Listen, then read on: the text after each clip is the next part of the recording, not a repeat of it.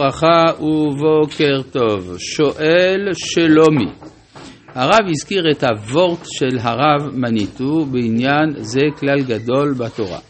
אמנם הרעיון אמיתי, אבל ברור לגמרי שלא זאת כוונת המאמר. הרב בעד וורטים שכאלה?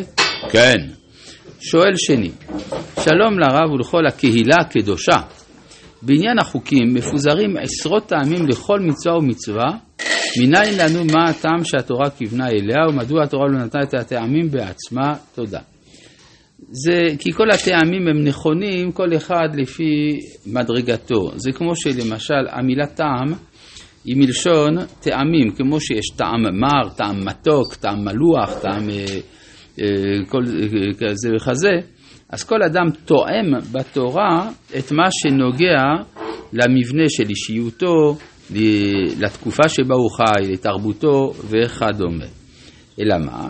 ברור שיש טעם שאחוז במדרגת חיים עליונה, למשל זה הטעמים שעל פי הסוד, וטעמים שאחוזים במדרגת חיים נמוכה יותר, זה למשל מה שיש לו רקע היסטורי וכדומה. אבל אה, כדרכם של המקובלים, לכל דבר יש שורשים, וכבר אמרו חז"ל, אין לך דבר שאין לו מקום. אנחנו ממשיכים בספר ויקרא בפרק י"ט, בפרשת קדושים, בפסוק כ"ו: לא תאכלו על הדם, לא תנחשו ולא תעוננו. אז מה זה לא תאכלו על הדם? אז כפי שאמרנו, נתנו לזה פירושים רבים, עד כדי כך שהפשט המקורי אולי קצת נעלם.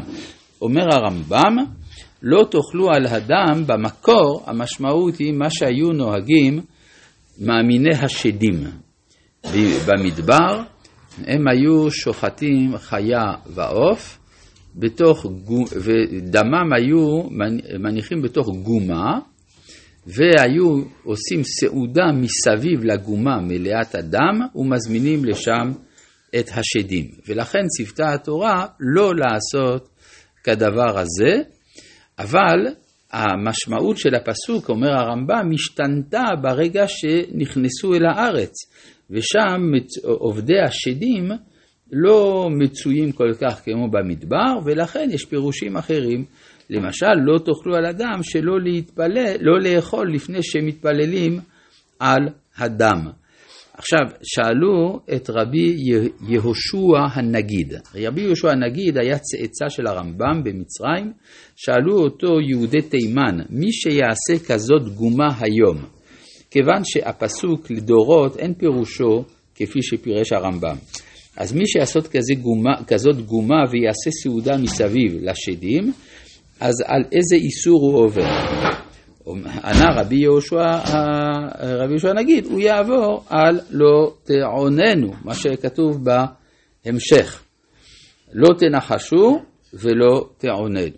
מה זה לא תן? אגב, מזה אנחנו מבינים באופן כללי שיש הבדל בין פשט הפסוק בזמן נתינתו לבין פשט הפסוק לדורות, להלכה לדורות. זה עיקרון שחוזר עליו הרבה הנציב מוולוז'ין. בפירושו העמק דבר.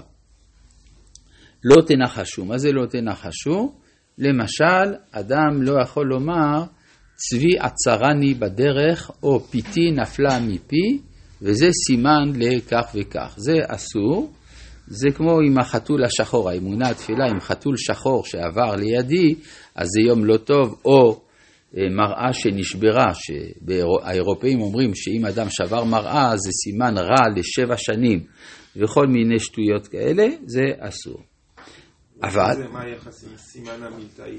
אז יש בעיה עם אה, סימנה מילתאי, גם יש פרק שלם בספר חסידים, על אומר אף על פי שאין ניחוש אבל יש סימן.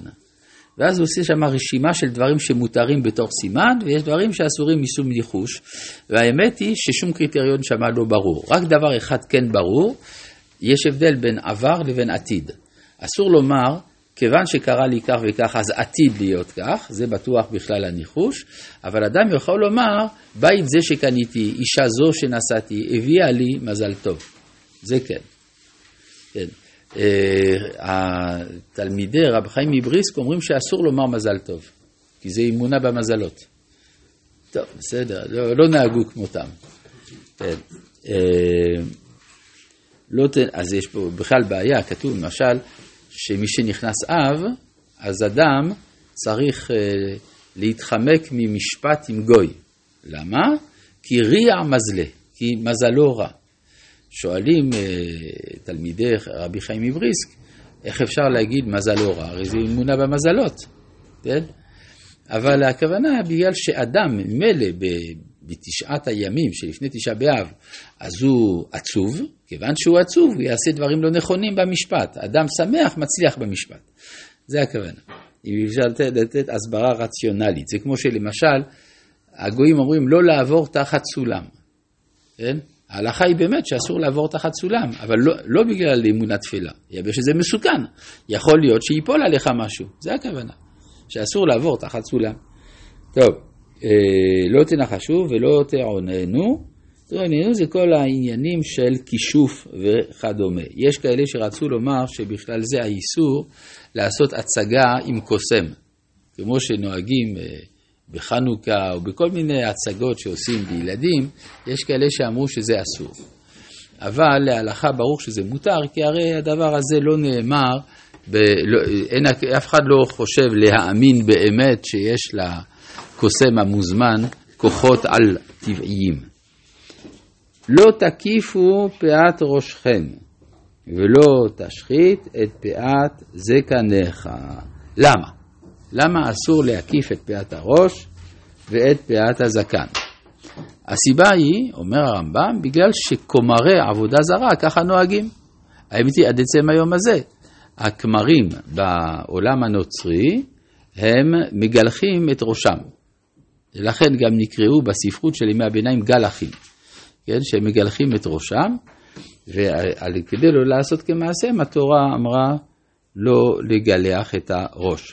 הטור, כשמביא את דברי הרמב"ם, אומר שאין לנו לחפש טעמים כאלה. אבל ברור שדבריו אינם מקובלים, מצאנו שכל גדולי ישראל נתנו טעמים למצוות, אין שום סיבה לא לתת טעמים למצוות. ועכשיו לגבי השחתת פה הזקן, זה כל הוויכוחים על מכונות אה, גילוח וכדומה, הכל מסביב למילים האלה. טוב, וסרט לנפש, לא תיתנו בבשרכם וכתובת קעקע לא תיתנו בכם, אני השם. מה הכוונה? לא לעשות משהו שמשחית צלם אלוהים של האדם, שבא לידי ביטוי גם בזה שיש לו גוף שלם, ולכן לא עושים סרט לנפש. מה זה סרט לנפש? על, על מותו של אדם. כן? אחד מסימני האבלות זה שהאדם מצטער על זה שמת לו קרוב, או אדם חביב, אז הוא שורט את עצמו כאות של אבלות. הדבר הזה, אומרת התורה, הוא אסור. עכשיו, פה לא כתוב למה. בספר דברים כתוב כי עם קדוש אתה להשם אלוהיך. אבל בספר ויקרא זה לא מצד קדושת האומה, אלא זה מצד שזה דרכם של עובדי אלילים. כן? כלומר, כל, כל חומש וחומש לפי ההקשר המיוחד שלו. אז כאן זה מצד, לכן זה גם אה, ליד האיסור ש, של קומרי עובדי עבודה, קומרי עבודה זרה, אז גם פה הוזכר בסרט נפש לא תיתנו בבשרכם, וכתובת קעקע. למה כתובת קעקע? מאותה הסיבה. כן, כך היה מנהגם של עובדי האלילים. עד עצם היום הזה יש הרבה שבטים בעולם שעושים את הדברים האלה, אצל האינדיאנים, אצל ההודים אה, וכדומה, יש כמה עמים שנוהגים מסיבות גם פולחניות לפעמים לעשות כתובת קעקע. לא תיתנו בכם אני השם. ואז יש עוד מנהג של עובדי עבודה זרה שרמוז כאן, אל תחלל את בתך להזנותה ולא תזנה הארץ ומלאה הארץ זימה. כן, זה, אנחנו יודעים עד עצם היום הזה, מדינות כמו תאילנד, יש שם תעשייה שלמה של uh, הזניה, אז כאן התורה uh, בעצם לאו דווקא חושדת שבני ישראל יעשו דבר כזה, אבל רוצים להרחיק אותנו מעבודה זרה, ולכן מנוסחים הדברים באופן שיוצר רתיעה או איזה, איזה גועל בתוך הנפש, על מנת שנתרחק מדרכיהם של עובדי האלילים. ולא תזנה... קשור לעבודה זרה. כי הם היו עושים את זה גם במקדשים שלהם.